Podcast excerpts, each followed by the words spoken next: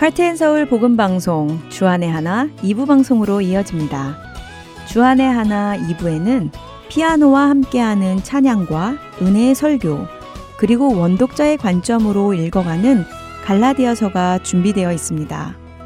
먼저 피아노와 함께하는 찬양으로 이어집니다.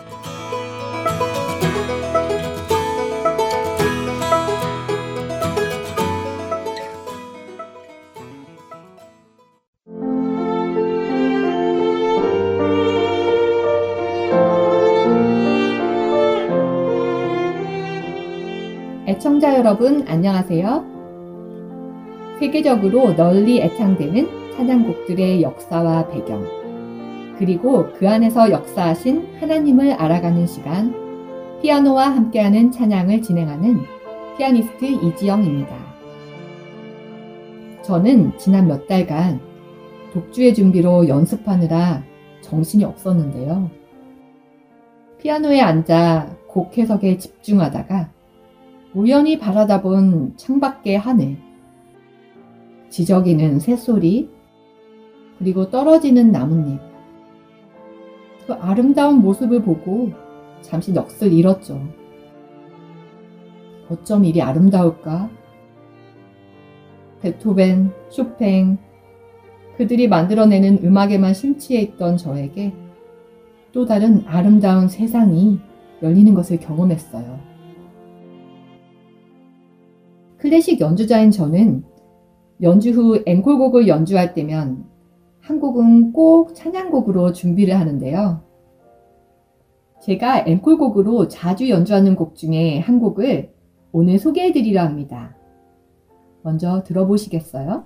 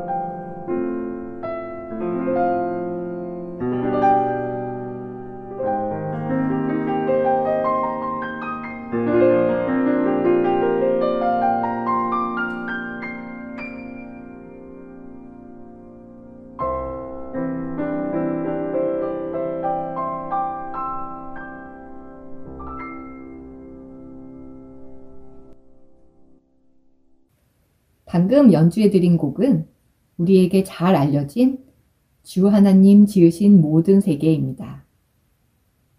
이 곡은 스웨덴의 명설교자이며 정치가 그리고 언론인이었던 칼 구스타프 보버그 목사님의 오 위대하신 하나님, 내가 놀라운 세계를 보오니 라는 찬송시를 스웨덴 민속음악의 멜로디에 에릭 에드그렌이라는 사람이 편곡하여 만든 곡으로 알려져 있어요.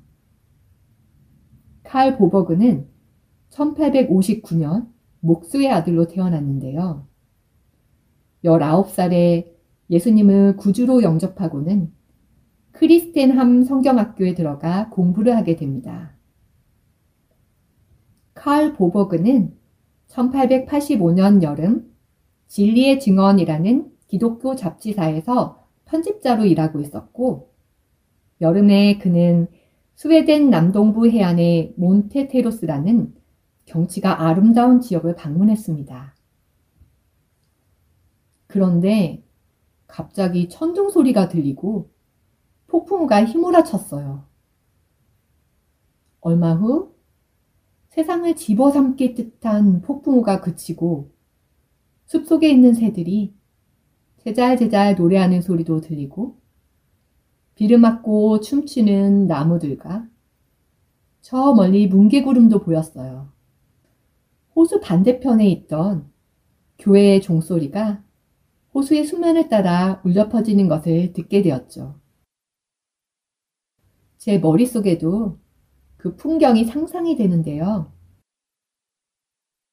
그 순간 칼 보버그는 이 모든 것을 창조하고 구속하신 하나님의 위대함 앞에 자신도 모르게 무릎을 꿇고 하나님께 찬미의 기도를 드렸답니다. 그리고 그때 느낀 것들을 시로 표현한 것이 바로 주 하나님 지으신 모든 세계라는 찬송곡이 된 오 위대하신 하나님, 내가 놀라운 세계를 보오니 라는 시였습니다. 칼 보버그는 자신이 지은 그 시를 진리의 증언이라는 잡지에 소개했습니다. 그리고 몇 년이 지난 후 우연히 칼 보버그는 자신이 쓴 그 시가 스웨덴 민요의 곡조 위에 불려지는 것을 듣게 되고 깜짝 놀랐어요. 자신이 쓴 시가 노래로 지어져 사람들 사이에 불려지고 있다는 걸 몰랐기 때문이죠.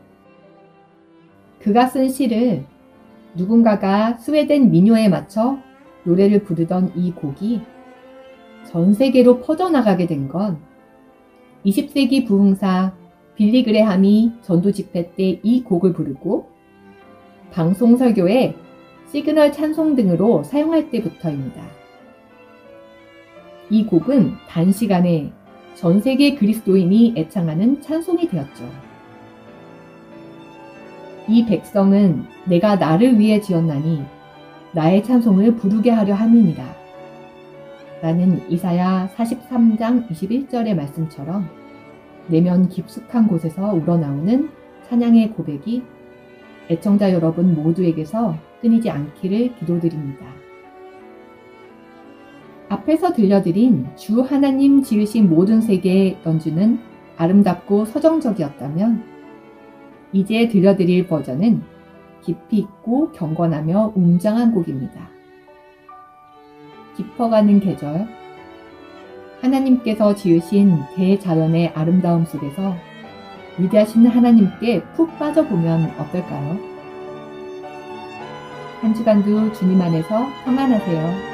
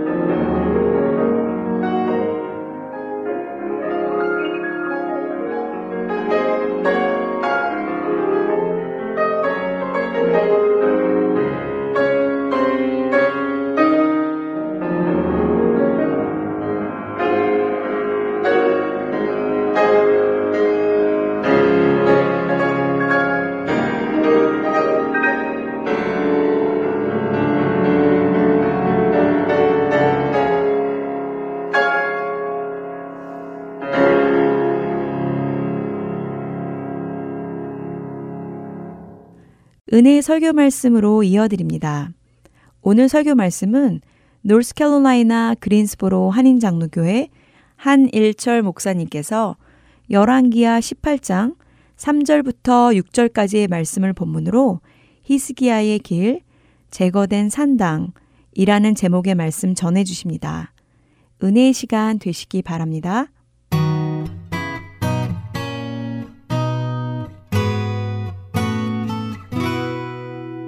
모든 사람은 자신의 행복을 위해 살아간다 해도 과언이 아닙니다. 그래서 오늘도 부단히 행복해지기 위해서 그 행복만을 쫓아가고 있습니다. 행복을 쫓아가는 사람들의 생활 방식이 서로 다른 이유는 자신들이 생각하는 행복이 다 다르기 때문에 그래요. 그래서 자신이 좋아하고 만족하는 것을 얻고자 하는 행복이 다르기 때문에 그 행복을 따라 쫓아는 갑니다. 그래서 방식이 조금씩 다르지만 여하튼 자신의 행복을 위해서 따라간다는 것이죠. 사람들 생각에 오늘 내가 행복하다고 여겨도 이 행복이 언제 깨질지를 몰라서 불안해하는 사람이 있습니다. 어떤 사람들 보면 오늘 굉장히 행복해요. 어, 너무 행복해. 그런데 염려해요. 아니, 행복한데 왜 염려하죠? 이 행복이 언제 깨질지 몰라서. 하지만 C.S. 루이스는 행복에 대해서 이런 말을 했습니다. 당신의 행복을 잃어버리는 것에 의존하지 말고 오직 없어지지 않는 사랑하는 하나님에게만 의존하십시오. 모든 사람이 행복해지고 싶어 합니다. 그래서 사람들은 행복과 축복이 같은 것인 줄 알고 착각하지만 행복과 축복은 분명히 다르다는 것을 여러분이 아셔야 할 줄 알아요. 행복은 영어로 happiness라고 합니다. happiness. 근데 영어 happiness는 우연히 일어나다라는 happen에서 유래가 되었다는 것을 기억하셔야 돼요. 그렇기 때문에 행복은 우연히 발생하는 요행과 행운에 불과한 것이죠. 다시 말하면 행복은 언제 느끼냐면 나의 삶의 환경이 좋을 때, 아, 행복하다 느끼는 것이에요. 만약에 내가 환경이 안 좋아요. 병이 들었어요. 죽게 생겼어요. 행복하지 않은 거예요. 왜? 그 환경에 보니까 행복하지 않은 거예요. 그러니까 철저히 행복은 나의 환경에 따라 좌우된다는 것이죠. 하지만 복은 어떻습니까? 영어로 blessing. 이 원어는요, 피를 흘리다라는 bleed에서 나왔습니다. 즉, 축복은 피를 흘리는 것과 같은 대가를 지불하는 희생, sacrifice를 통해서 온다는 것이죠. 그래서 크리스찬들은 예수님께서 흘리신 그 피의 대가로 이미 축복을 받았다는 것이에요. 저와 여러분 예수님을 믿습니까? 그렇다면 이미 우리는 예수님께로부터 무엇을 받았나요? 행복을 받은 게 아니라 축복을 받았다는 거예요. 아멘. 자, 그러니까 우리 크리스찬들은 이미 축복받은 자들이에요. 블레싱을 받았어요. 다시 말해서 축복이란 지금 내가 평탄하거나 혹은 어려운 환경과 전혀 상관없이 행복하기 때문에 축복받은 게 아니라 지금 우리는 예수님의 은혜, 예수님의 구속으로 인하여 이미 축복을 받은 자다라는 것이죠. 저는 오늘 남조 유다왕 히스기야가 추구했던 삶을 통해서 우리 모두가 그가 추구했던 동일한 마음을 한번 가져보려고 해요. 그래서 하나님 앞에 우리도 히스기야처럼 살기를 원합니다. 이 분열된 왕국에서 남조 유다는 무려 왕이 20명이 있었습니다. 그런데 누가 왕이 되느냐에 따라서 백성들이 하나님을 섬기는 축복된 삶을 살기도 했고 어떤 악한 왕이 되느냐에 따라 백성들이 우상숭배하며 저주의 길로 가기도 했습니다. 히스기야는 제13대 남조 유다 왕이 되었는데 그때에 큰 종교 개혁을 일으킵니다. 개혁을 일으킨다는 게 무슨 뜻이죠? 이미 부패하였고 썩었다는 것이죠. 그렇게 남조 유다 히스기야는 왕이 되자마자 이제 여호와의 신앙에 축복된 길로 백성들을 이끌기 시작을 합니다. 그렇다면 왜 남조 유다가 축복된 길로 가기까지 왜 그렇게 우상 숭배를 했었을까요? 이유가 있을 거 아닙니까? 하나님을 버리고 우상숭배한다는 그 이유가 있을 거 아니에요. 그 이유는 다른 게 없어요. 다른 신을 섬기니까 복을 받는 것 같아요. 풍요를 누리고 행복할 줄 알았던 것이죠. 하지만 결과적으로 남조 유다는 바벨론에 의해서 멸망당했던 것을 우리 역사적으로 압니다.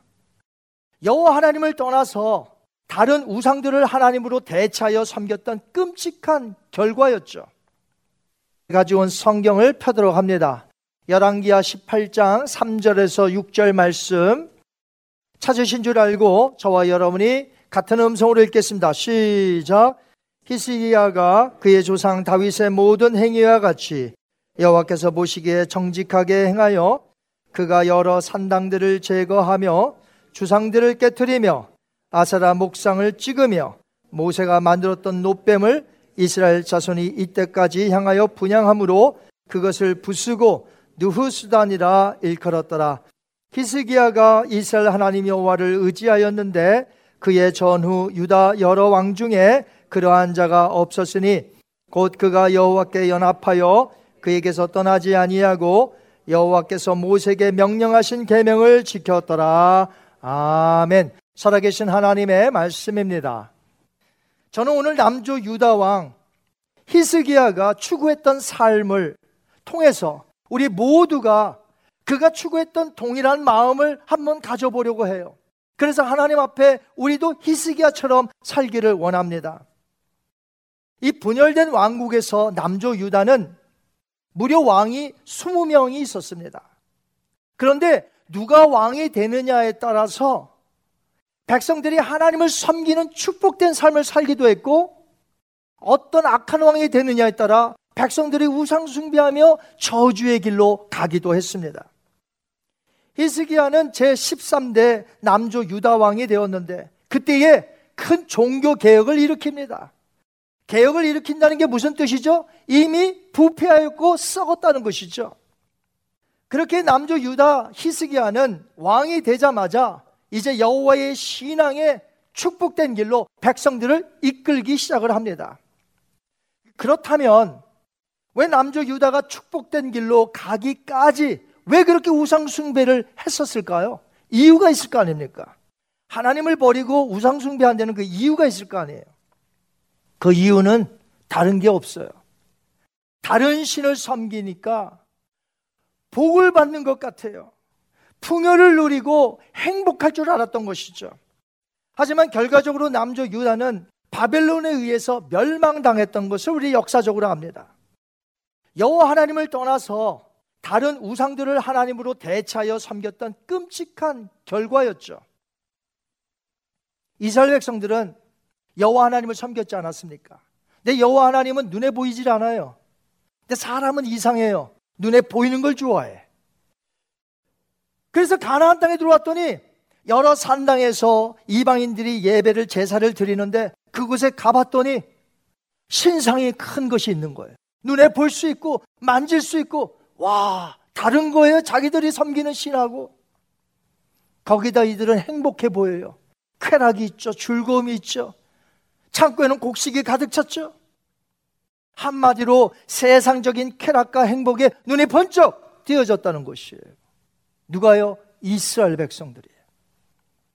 그러나 여러분 그 쾌락과 그 번영으로 인한 세속적인 행복 얼마나 가겠습니까? 이건 하나님의 축복이 아니라는 것이에요. 그것들이 바로 그 땅에서 그들을 쫓아내는 무서운 하나님의 저주였음을 그들은 몰랐던 것이 아니 알았죠. 모세가 일찍이 가르쳐 주었습니다. 가나안에 들어가려는 출애굽 2세들에게 모세는 분명히 경고했습니다. 신명기 12장 1절과 2절 우리 한번 같이 했습니다. 시작. 너의 조상의 하나님 여호와께서 내게 주셔서 차지하게 하신 땅에서 너희가 평생에 지켜 행할 규례와 법도는 이러하니라. 너희가 쫓아낼 민족들이 그들의 신들을 섬기는 곳은 높은 산이든지 작은 산이든지 푸른 나무 아래든지 막론하고 그 모든 곳을 너희가 마땅히 파멸하며 그 재단을 헐며 자 모세가 일찍이 말했어요. 그 재단을 헐어라. 자 모세가 말한 것은 산당에 관한 교훈이었습니다. 왜냐하면 계속해서 이스라엘 백성들의 발목을 붙잡고 결국에 여호와를 떠나게 만든 죄악의 이 근본이 무엇이냐면 바로 가나안에 있었던 산당 때문이었습니다. 이스라엘이 들어갈 가나안 땅은 비어 있는 땅이 아니었습니다. 가나안 사람들은 수많은 여러 산당에서 여러 가지의 우상들을 섬기고 있었습니다. 이스라엘이 볼 때에 가나안 사람들은 그들이 섬기는 우상들이 곡식을 풍족하게 해주며 채워주며 그래서 그들은 행복하다는 것을 보았던 것이죠. 여러분 산당에 해당되는 히브리어는 빠마라고 합니다. 한번 따라 하실까요? 빠마. 자, 높은 곳이라는 뜻이에요. 높은 곳, high places. 높은 곳. 그래서 보통 언덕이나 작은 산, 높은 산 할 것 없이 그런 곳에 희한하게 생긴 나무가 하나 있다 하면 어김없이 그곳이 산당이 되어서 자기들이 섬기는 우상에게 제사를 드린다는 것이죠. 평지에 산당을 두지 않는 이유는 약간이라도 높은 곳에 나무가 있으면 그곳에 산당을 세우는데 왜 그렇게 하는 줄 아십니까? 조금이라도 신과 더 가까운 곳에서 왜냐하면 높으면 어, 높이 있고 거기서 제사 드릴 때 신과 더 가까이 있을 것이라고 여겼기 때문에 높은 곳에서 어김없이 산당을 지었던 것입니다. 하나님은요, 산에도, 평지에도, 시골에도, 도시에도 어디서든지 만날 수 있는 하나님이신 줄 여러분 믿으시기 바랍니다. 한 번은 아람 왕이 이스라엘을 쳐들어왔다가 패배당했습니다. 그것을 반면 교사 이제 교훈 삼아서 또 쳐들어갈 때에 이 아람 왕에게 신하들이 와서 뭐라고 제안하는 줄 알아요? 얼마나 웃기는지 모릅니다. 이거 완전 코미디예요. 한번 보시겠습니다. 열왕기상 20장 23절 그들의 제안이 얼마나 웃긴지 한번 보겠습니다. 시작. 아람 왕의 신하들이 왕께 하려되 그들의 신은 산의 신이므로 그들이 우리보다 강하였거니와 우리가 만약 평지에서 그들과 싸우면 반드시 그들보다 강할지라. 얼마나 웃깁니까? 이 코미디예요. 이스라엘이 섬기는 여호와 하나님은 산의 신이기 때문에 우리가 평지에서 싸우면 이길 거라는 거예요. 그때는 왜 졌느냐? 산에서 싸웠기 때문에 우리가 졌는데 이제 평지에서 싸우면 우리가 이길 것이라. 이런 코미디가 어디 있습니까? 우리가 믿는 하나님은 어떤 하나님이십니까? 산의 하나님이십니까? 평지의 하나님이십니까? 우리 하나님은 온 우주에 편재해 계신 하나님이신 줄 믿습니다. 우리 하나님은 온 세상을 직접 통치하시고 다스리고 계십니다. 직접 말씀하셨어요. 한번 보겠습니다. 이사에서 45장 5절 6절 말씀 시작 나는 여호와라 나 외에 다른 이가 없나니 나밖에 신이 없느니라 해 뜨는 곳에서든지 지는 곳에서든지 나밖에 다른 이가 없는 줄을 알게 하리라 아멘 하나님 오늘 이곳에도 임재하신 줄 믿으세요? 여러분이 직장 생활하고 비즈니스 생활하고 학교에서 공부할 때 하나님이 그곳에도 함께 하심을 믿으십니까?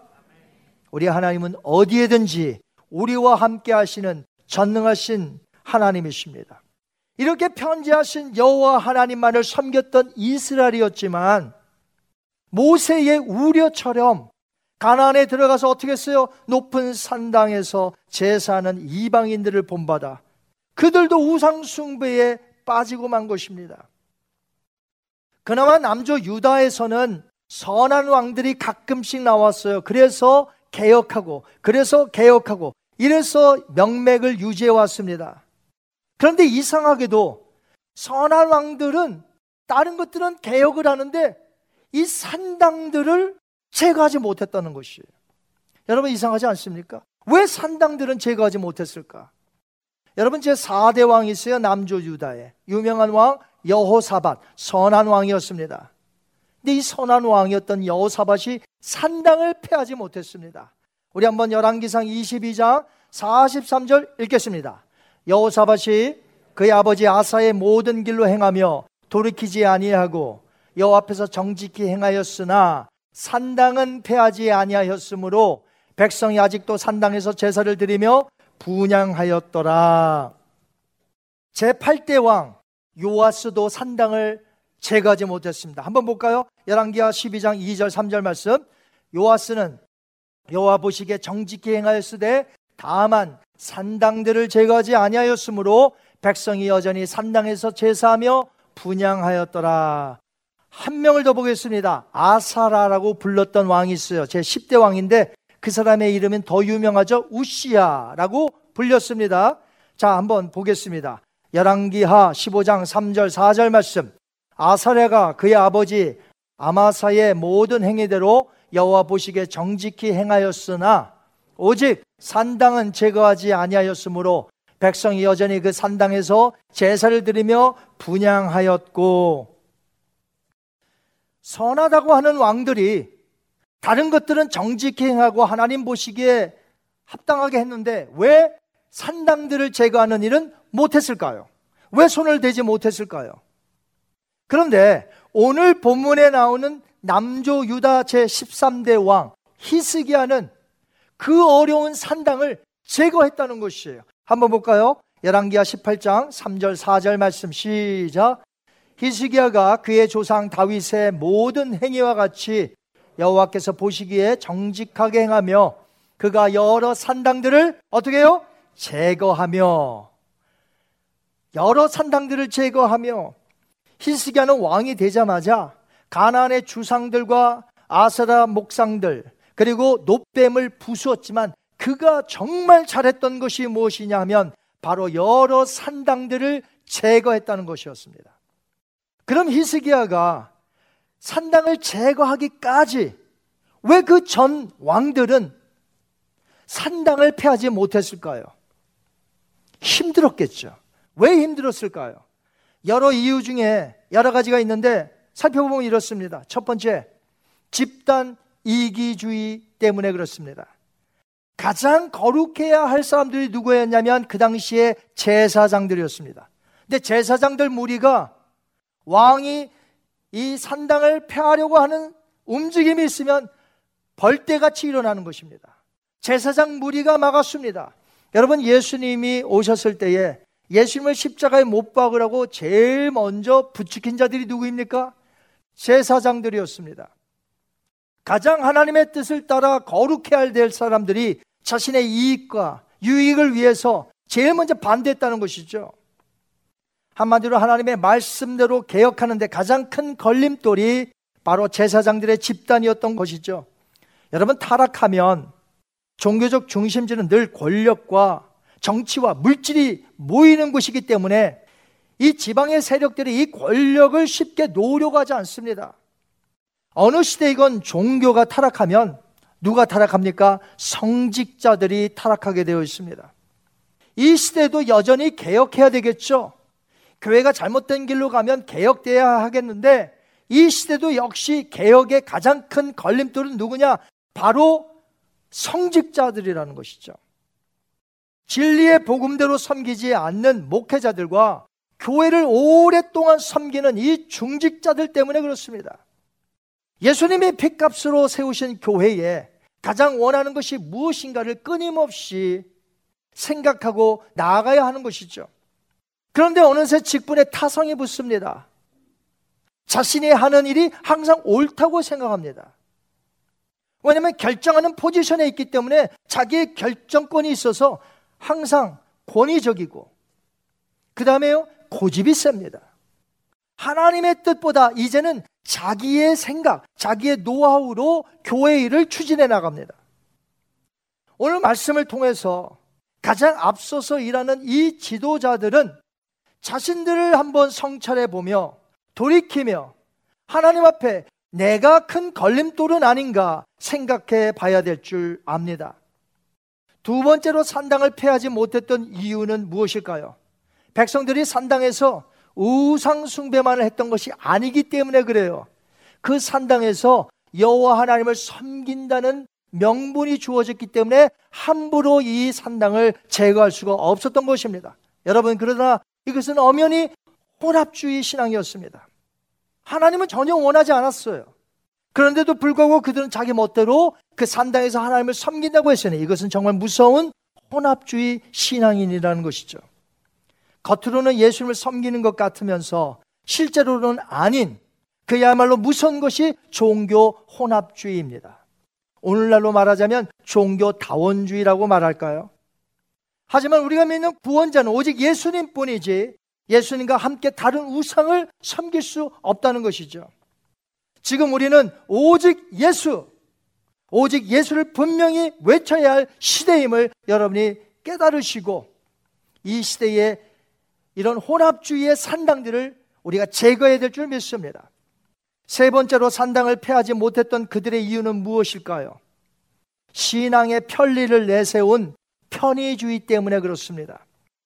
여러분, 백성들의 입장에서 볼 때는 이 산당이 너무나 좋은 곳이에요. 왜냐하면 예루살렘으로 가자면 너무나 멉니다. 그러나 산당들은 다 자기가 사는 지역에 있어요. 그렇기 때문에 산당에 가서 예배를 드리면 얼마나 간편한지 몰라요. 거리가 먼 곳보다 가까운 거리에서 하나님을 쉽게 편하게 섬긴다는 것이 얼마나 효과적이고 얼마나 편리한지 산당을 통해서 백성들이 뼈저리게 느낀 것이에요. 그래서 산당을 제거하면 안 되는 것이었어요. 그러나 여러분, 신앙에 있어서 편리함이 먼저 되어서는 안 될 줄 믿습니다. 오늘날 코로나 전염병을 조심하고 피하려고 하다가 자칫 나의 신앙의 편리함을 추구하는 것은 아닌지, 혹시 명분은 코로나가 무섭다는 것 때문인데, 실제로 그 내막에 들어가면 이제는 내가 신앙의 편리함을 추구하고 있는 것은 아닌지 한번 여러분 생각해 보셔야 돼요. 편의주의는 무슨 뜻이냐면 자신의 편리와 이익을 판단과 행위의 기준으로 삼는 사고 방식을 의미합니다. 만약 편리한 것만 따지자면 주님을 위한 나의 희생은 점차 없어질 것이고 그러다 보면 내가 살아도 주를 위하여 살고 죽어도 주를 위하여 죽나니 하는 목숨을 걸고 순교하는 자들은 없어지게 된다는 것이죠. 자기 십자가를 지고 나를 따르라고 하셨던 예수님의 말씀 성경에서 빼내야 할지 모르겠습니다. 우리가 만약에 편의주의로 산다면 여러분 신앙은 고난을 감수하는 것입니다. 희생해야 하는 것입니다. 베드로는 이렇게 말했습니다. 베드로전서 2장 20절, 21절 말씀 같이 읽습니다. 그러나 선을 행함으로 고난을 받고 참으면 이는 하나님 앞에 아름다우니라. 이를 위하여 너희가 부르심을 받았으니 그리스도도 너희를 위하여 고난을 받으사 너희에게 본을 끼쳐 그 자취를 따라오게 하려 하셨느니라. 그렇습니다. 우리가 예수님의 뒤를 따라가는 것 자체가 고난입니다. 그러나 이것은 영광스러운 길입니다. 여러분 믿으세요? No cross, no crown. 그런 말 있죠. 십자가가 없이 어떻게 면류관을 얻겠습니까? 우리가 그분을 믿고 따라가는 것, 우리가 희생해야 한다는 것이 나의 편리함을 위해서 신앙생활 했다면 우리는 그 길을 따라갈 수가 없습니다. 내 몫에 태인 십자가 어떻게 지고 가시겠어요? 십자가가 부담이며 십자가가 고난인데 그 편의주의를 패하는 것이 바로 오늘 21세기의 산당을 제거하는 일이라는 것이죠. 마지막 네 번째로 산당을 패하지 못했던 그들의 이유는 무엇일까요? 산당에서 쾌락을 즐기며 그들의 빈 복으로 인해서 인간의 행복을 체험받을 수 있다고 여긴 이 번영주의, Gospel of Success. 이 번영주의 때문에 왕들이 제거하지 못했던 것입니다. 사람들이 수많은 종교를 갖는 이유가 무엇인 줄 아십니까? 자기의 복을 받기 위해서, 행복하기 위해서 종교를 섬기는 거예요. 세상 종교를 한번 보세요. 그 신에게 영광을 돌 이런 거 없습니다. 다 자기의 복을 위해서, 자기의 안전과 안녕과 행복과 자기의 복을 위해서, 행복을 위해서 비는 것이에요.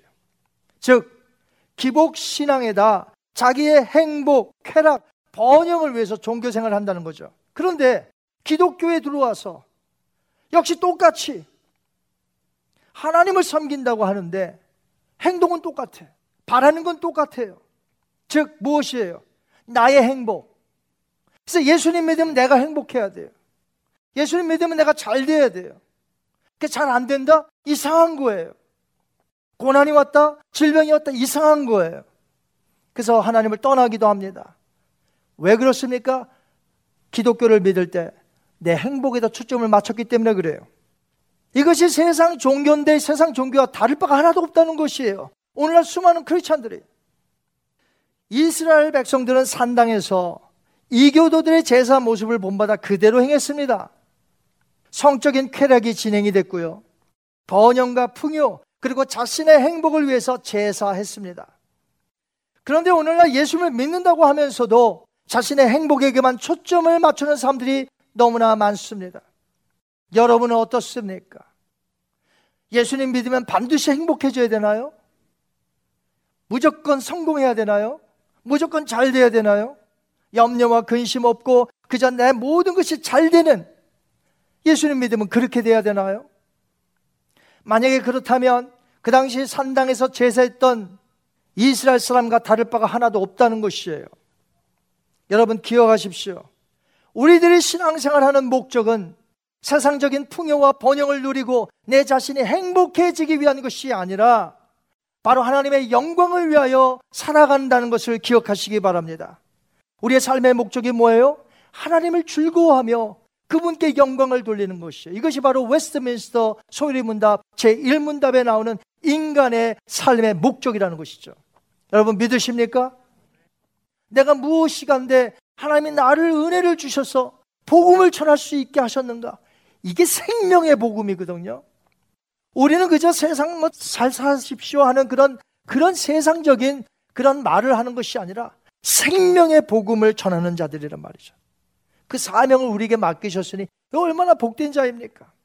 그런데 만약에 우리가 하나님께 영광 돌릴 줄도 모르고 내가 이 복된 사명자인지도 깨닫지 못해서 매일같이 그저 환경에 둘러싸여서 아, 난 행복하지 못해. 예수님 믿는데도 행복하지 못해. 여러분에게 있는 산당을 제거해야만 여러분이 오늘 축복받은 자인 것을 알 수 있다는 것이죠.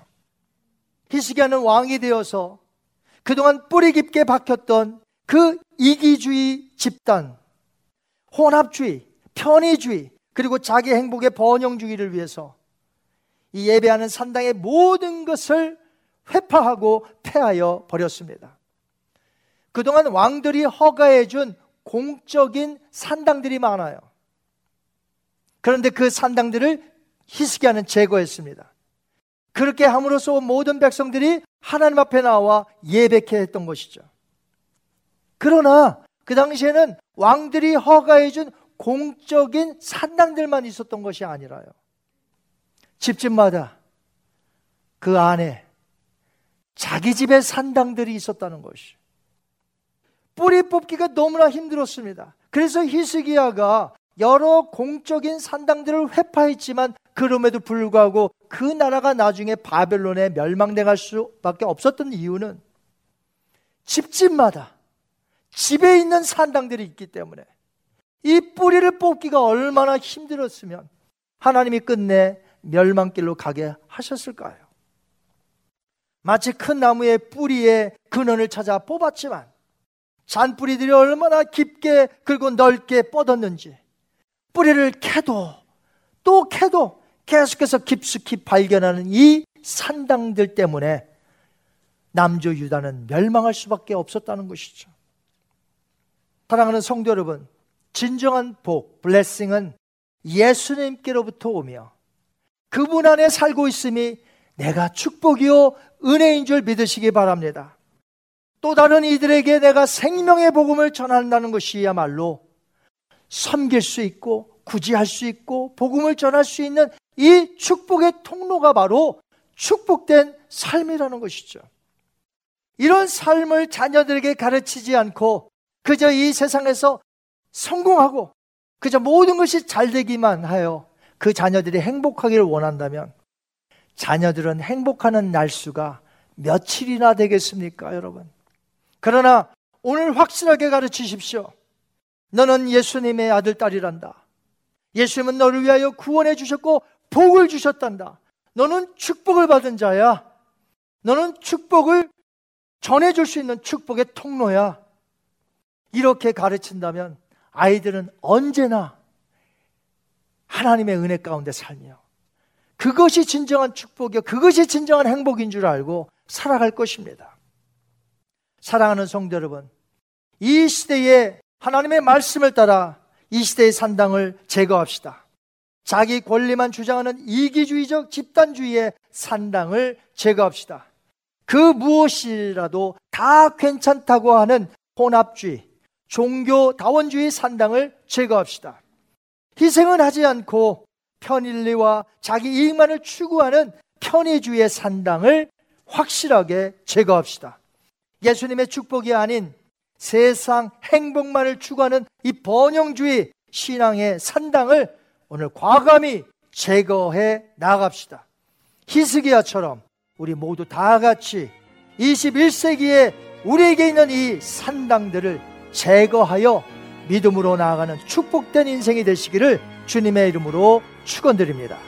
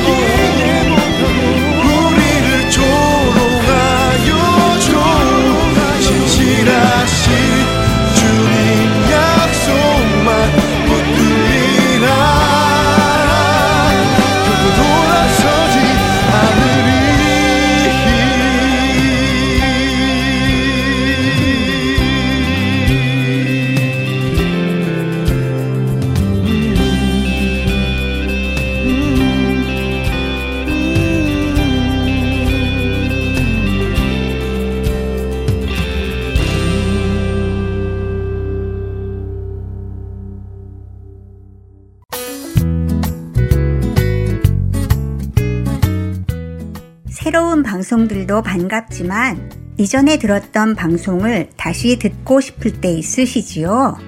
혹은 다른 사람에게 그 방송만 전해주고 싶을 때도 있으시지요? 저희 할트앤서울 복음방송에서는 그 방송만 모아서 따로 mp3 cd로 제작해 놓았습니다. 방송 모음 mp3 cd가 필요하신 분은 사무실로 연락 주시기 바랍니다. 사무실 전화번호 602-866-8999나 카톡으로 문의 주시기 바랍니다. 감사합니다.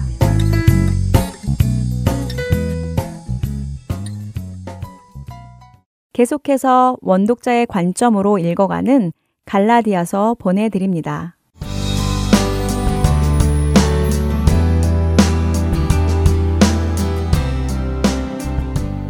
하렌서울 복음방송 청취자 여러분 안녕하세요. 원독자의 관점으로 읽어가는 갈라디아서 성경 공부의 최순환 목사입니다. 지난주에는 갈라디아서 5장 7절에서 9절까지의 말씀을 살펴보았는데요. 여기서 바울은 갈라디아 교회 성도들로 하여금 복음의 진리에 더 이상 순종하지 못하게 방해하는 거짓 교사들의 권면, 곧 술책은 하나님께로부터 난 것이 아님을 주장합니다. 또한 적은 누룩이 온 덩이에 퍼질 수 있기에 이러한 술책, 곧 할례와 율법의 행위를 강조하는 거짓 교사들의 술책을 가볍게 여기지 말라고 경고하는 바울의 말을 살펴보았습니다. 오늘은 갈라디아서 5장 10절 말씀부터 살펴보겠습니다. 나는 너희가 아무 다른 마음을 품지 아니할 줄을 주 안에서 확신하노라. 그러나 너희를 요동하게 하는 자는 누구든지 심판을 받으리라. 바울이 여기서 말하는 다른 마음은 그리스도를 믿는 믿음이 아니라 율법을 준수함으로 구원에 이른다는 거짓 교사들의 주장에 동조하는 마음을 가리킵니다. 하지만 바울은 갈라디아 성도들이 잠깐 미혹을 받아 다른 복음을 따르는 생활을 했지만 결국에는 그리스도 안에서 믿음을 지킬 것을 확신하고 있다고 말합니다. 바울은 갈라디아 성도들을 다시 복음으로 회복시키기 위해 그들을 향한 신뢰 표현을 합니다. 그리고 바울이 이렇게 신뢰를 표현하고 확신할 수 있는 근거는 주 안에서의 확신입니다. 바울은 갈라디아 성도들 가운데서 역사하시는 신실하신 주님을 믿고 있었습니다. 바울은 주님이 그의 백성을 포기하지 않으시고 결코 그들이 주님에 대한 소망을 저버리도록 놔두시지 않으실 것을 확신하고 있었습니다. 주님의 신실하심에 대한 확신이 있었기에 바울은 갈라디아 성도들을 향한 확신이 있었던 것입니다. 하지만 갈라디아 성도들을 요동하게 하는 자는 누구든지 심판을 받을 것이라고 바울은 단호하게 선언합니다. 요동하게 하는 자는 어지럽게 하고 불안하게 하고 혼란에 빠뜨리는 사람을 의미합니다. 바울은 12절에서는 너희를 어지럽게 하는 자라고 말하고 본서 1장 7절에서는 너희를 교란시키는 사람들이라고 말하고 있습니다. 그리고 이들이 누구든지 간에 심판을 받게 될 것이라고 선언합니다. 사실 바울의 이 말은 상당히 담대한 선언이지만 상당한 문제를 일으킬 수 있는 말입니다. 갈라디아 교회에 가만히 들어와 성도들을 미혹하고 교란시킨 거짓 교사들은 머리에 뿔이 달린 괴물의 모습이 아니었습니다. 어떤 면에서 이들은 외적으로는 선하고 거룩한 모습을 하고 있었을 것입니다. 자기 절제에 뛰어나고 율법을 철저하게 지키며 성경에 대해서도 아주 박식한 사람들이었습니다. 아마 그들 중에는 유명한 랍비의 제자로 큰 명성과 권위를 가진 사람이 있었을 수도 있습니다. 그런 그들의 입장에서는 바울의 가르침에 불편을 느끼고 그들의 생각에는 이처럼 작은 문제에 너무나도 까다롭게 구는 바울의 모습이 도리어 더 이상하게 생각되었을지도 모릅니다. 그리스도를 믿지 말라는 것이 아니라 그리스도도 믿지만 율법이 명하는 것도 잘 지키라는 말이 왜 잘못되었다고 하는지 이해가 되지 않았을 것입니다. 그리고 감히 바울 자신과 같이 랍비어 성경 교사인 자신들에게 심판을 받을 것이라고 말하고 저주를 받을 것이라고 말하는 바울에게 상당한 분노가 있었을 것입니다. 하지만 우리가 본서 1장 10절에서 이미 살펴본 것과 같이 바울은 사람들을 좋게 하거나 기쁨을 구하는 사람이 아니었습니다. 바울은 그리스도의 종임을 확실하게 알고 있었고 그리스도만을 위해 살았던 사람입니다. 그들이 아무리 존경받고 거룩해 보이고 학식이 있는 것처럼 보여도 복음의 진리를 왜곡시키는 자는 누구를 막론하고 심판을 받는다고 정죄합니다. 복음의 진리를 왜곡하는 것이 무엇입니까? 갈라디아서 5장 11절 말씀을 읽겠습니다. 형제들아, 내가 지금까지 할례를 전한다면 어찌하여 지금까지 박해를 받으리요? 그리하였으면 십자가의 걸림돌이 제거되었으리니. 아마도 거짓 교사들은 갈라디아 성도들에게 바울을 이간질하면서 바울이 할례를 전파하였다고 말했던 것 같습니다. 지난번에도 말씀드렸지만 사실 바울은 유대인이 할례 받는 것에 반대가 있었던 것은 아닙니다. 실제로 디모데에게는 할례를 행했습니다. 하지만 이것이 바울이 모든 사람에게 할례를 받게 한다는 것을 인정한다거나 할례를 전한다는 것은 아닙니다. 디모데가 헬라인들에게만 복음을 전한다고 하면 굳이 할례를 받게 하지 않았을 것입니다. 하지만 디모데는 어머니가 유대인이고 아버지가 헬라인이었던 까닭에 그가 할례를 받는다면 그는 완전한 유대인이 되어서 그리스도를 유대인에게도 전하고 헬라인에게도 전할 수 있습니다. 그래서 그에게 할례를 준 것입니다. 유대인들을 그리스도께 이끌기 위해 유대인들과 공통점을 갖도록 노력한 것 뿐입니다. 이렇게 바울에게는 할례마저 복음을 전하는 수단이 될 수 있었던 것입니다. 바울은 유대 그리스도인들이 전통적인 유대 관습으로 할례를 행하는 것에 반대하지 않았지만 이방인들에게 할례를 강요하는 것에는 반대합니다. 왜냐하면 그들은 이것을 문화와 관습을 넘어 신앙의 한 요소로 받아들였기 때문입니다. 하지만 거짓 교사들은 이방인 성도들에게도 할례를 종교적으로 강요합니다. 나중에 또 살펴보겠지만 갈라디아서 6장 12절 말씀을 잠깐 보겠습니다. 제가 읽겠습니다. 무릇 육체의 모양을 내려 하는 자들이 억지로 너희에게 할례를 받게 함은 그들이 그리스도의 십자가로 말미암아 박해를 면하려 함뿐이라. 바울은 거짓 교사들이 왜 이방인인 갈라디아 성도들에게 할례를 받도록 강요했는지 그 이유를 정확하게 밝히고 있습니다. 그것은 그리스도의 십자가로 말미암아 박해를 면하려는 이유 때문입니다. 그들은 율법에 대한 순수한 열정이 아닌 그리스도의 십자가로 인한 박해를 피하기 위해 할례를 주장했던 것입니다. 이러한 사실을 교묘하게 왜곡해서 거짓 교사들은 바울이 할례를 전파했던 사람이라고 주장하자 바울은 만일 내가 지금까지 할례를 전했다면 어찌 유대인들이 지금까지 자신을 박해했겠느냐고 논박합니다. 그리고 그렇게 했더라면 즉 자신이 할례를 인정하고 계속해서 전했더라면 십자가의 걸림돌이 제거되었을 것이라고 말합니다. 걸림돌은 넘어지게 하는 것, 실족하게 하는 것, 또는 거리끼는 것이라는 의미가 있습니다. 이 같은 헬라어 단어가 고린도전서 1장 23절에 이렇게 쓰여졌습니다. 우리는 십자가에 못 박힌 그리스도를 전하니 유대인에게는 거리끼는 것이요 이방인에게는 미련한 것이로되 여기에서 거리끼는 것으로 이 단어가 쓰였습니다. 바울이 전하는 십자가에 못 박힌 그리스도의 복음은 유대인들에게는 거리끼는 것, 곧 걸림돌이었습니다.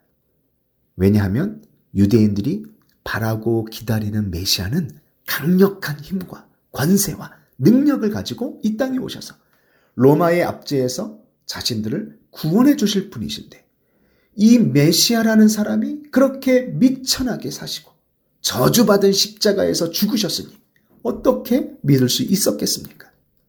하지만 바울은 고린도전서 1장 24절 말씀을 믿고 있었습니다. 제가 방금 읽은 고린도전서 1장 23절 말씀과 24절 말씀을 같이 읽겠습니다. 우리는 십자가에 못 박힌 그리스도를 전하니 유대인에게는 거리끼는 것이요 이방인에게는 미련한 것이로되 오직 부르심을 받은 자들에게는 유대인이나 헬라인이나 그리스도는 하나님의 능력이요 하나님의 지혜니라. 아멘입니다. 이것이 바울이 전하는 복음의 핵심이었습니다.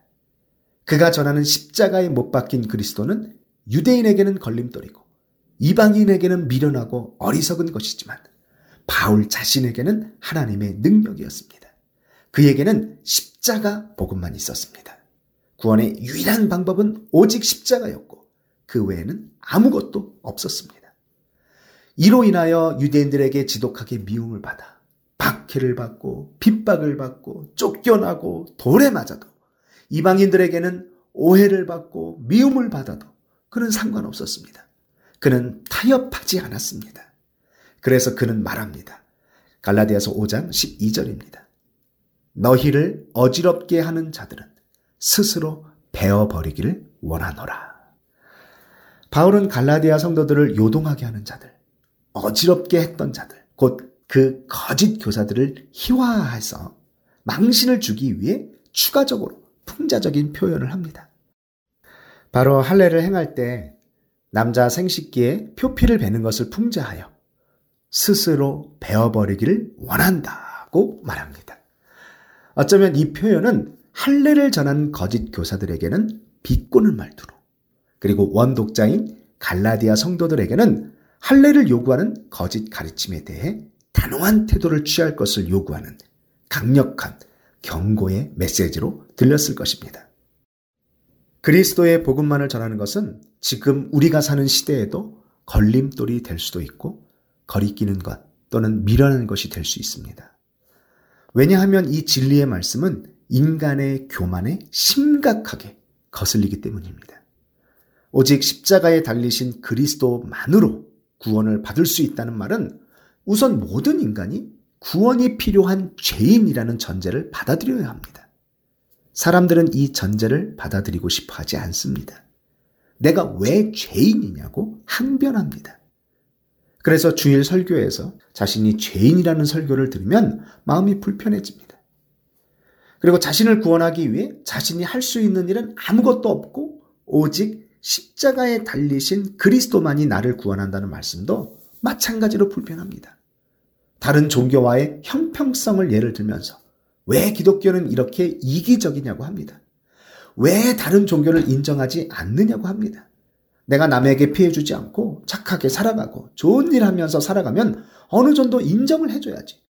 왜 꼭 예수님을 믿어야만 된다고 하느냐고 질문합니다. 그러면서 꼭 하는 말이 있습니다. 내가 아는 누구는 교회 다닌다고 하면서 사기도 치고 별로 행실이 좋지 못한데 그런 사람은 천국 가고 나는 지옥 가냐고 합니다. 그리스도를 믿고 난 이후의 삶에 대한 것은 앞으로 계속 말씀을 통해 살펴볼 수 있기에 나중에 좀 더 설명을 드리기로 하고요. 오직 십자가에 달리신 그리스도만으로 구원을 받을 수 있다는 진리의 말씀은 타협이 불가능합니다. 조금도 타협할 것이 없는 진리의 말씀입니다. 이 말씀을 믿고 선포하며 나아갈 때 우리는 지금 이 시대에서도 여전히 걸림돌이 될 수 있을 것입니다. 여전히 십자가는 많은 사람을 불편하게 하고 기분이 상하게 하고 어떤 조롱과 혐오의 대상이 되기도 할 것입니다. 하지만 타협은 없습니다. 왜냐하면 이 복음의 진리가 우리에게는 하나님의 능력이 되기 때문입니다. 그리고 인간의 구원은 인간이 원하는 대로 이루어질 수 있는 것이 아니기 때문입니다. 인간은 자신들이 스스로의 구원에 이바지하기를 원합니다. 자신들이 드러나기를 원합니다. 하나님의 전적인 통치, 다스리심, 은혜 베푸심을 인정하고 싶어 하지 않습니다. 자신의 어떤 행위적인 노력으로 가능하다고 생각합니다. 그래서 자꾸만 복음에 토를 달고 복음이 편파적인 것이요, 배타적인 것이라고 비판합니다. 자기들이 원하는 방식이 아니기 때문에 그것을 받아들이지 않습니다. 인간의 죄성과 교만이 그 속에 고스란히 드러나 있습니다. 그러나 하나님의 은혜를 경험하고 그리스도를 주로 고백하는 그리스도인들은 적어도 이 사실을 분명히 해야 합니다. 오직 그리스도, 오직 십자가의 보혈, 오직 하나님의 은혜로만 이루어지는 구원을 있는 그대로 타협하지 않고 받아들이고 전파할 수 있어야 합니다. 오늘은 고린도전서 1장 18절 말씀을 읽고 마치도록 하겠습니다. 십자가의 도가 멸망하는 자들에게는 미련한 것이요. 구원을 받는 우리에게는 하나님의 능력이라. 아멘. 이 하나님의 능력이 저와 여러분의 삶 가운데 매 순간 기도드립니다. 청취자 여러분, 다음 시간에 뵙겠습니다. 안녕히 계세요.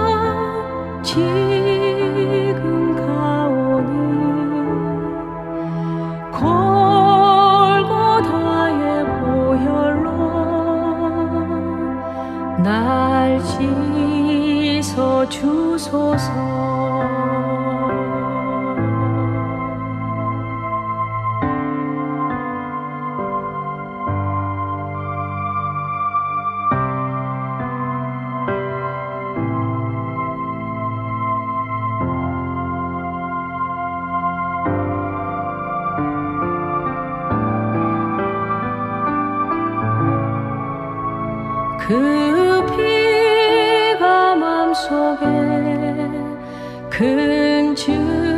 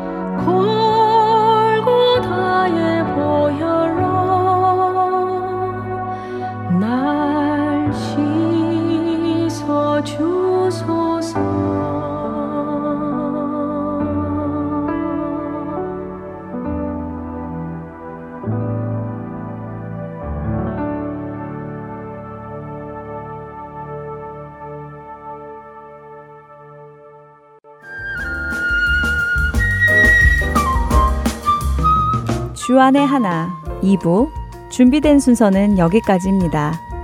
함께 해주신 여러분께 감사드립니다. 다음 시간에 뵙겠습니다. 안녕히 계십시오.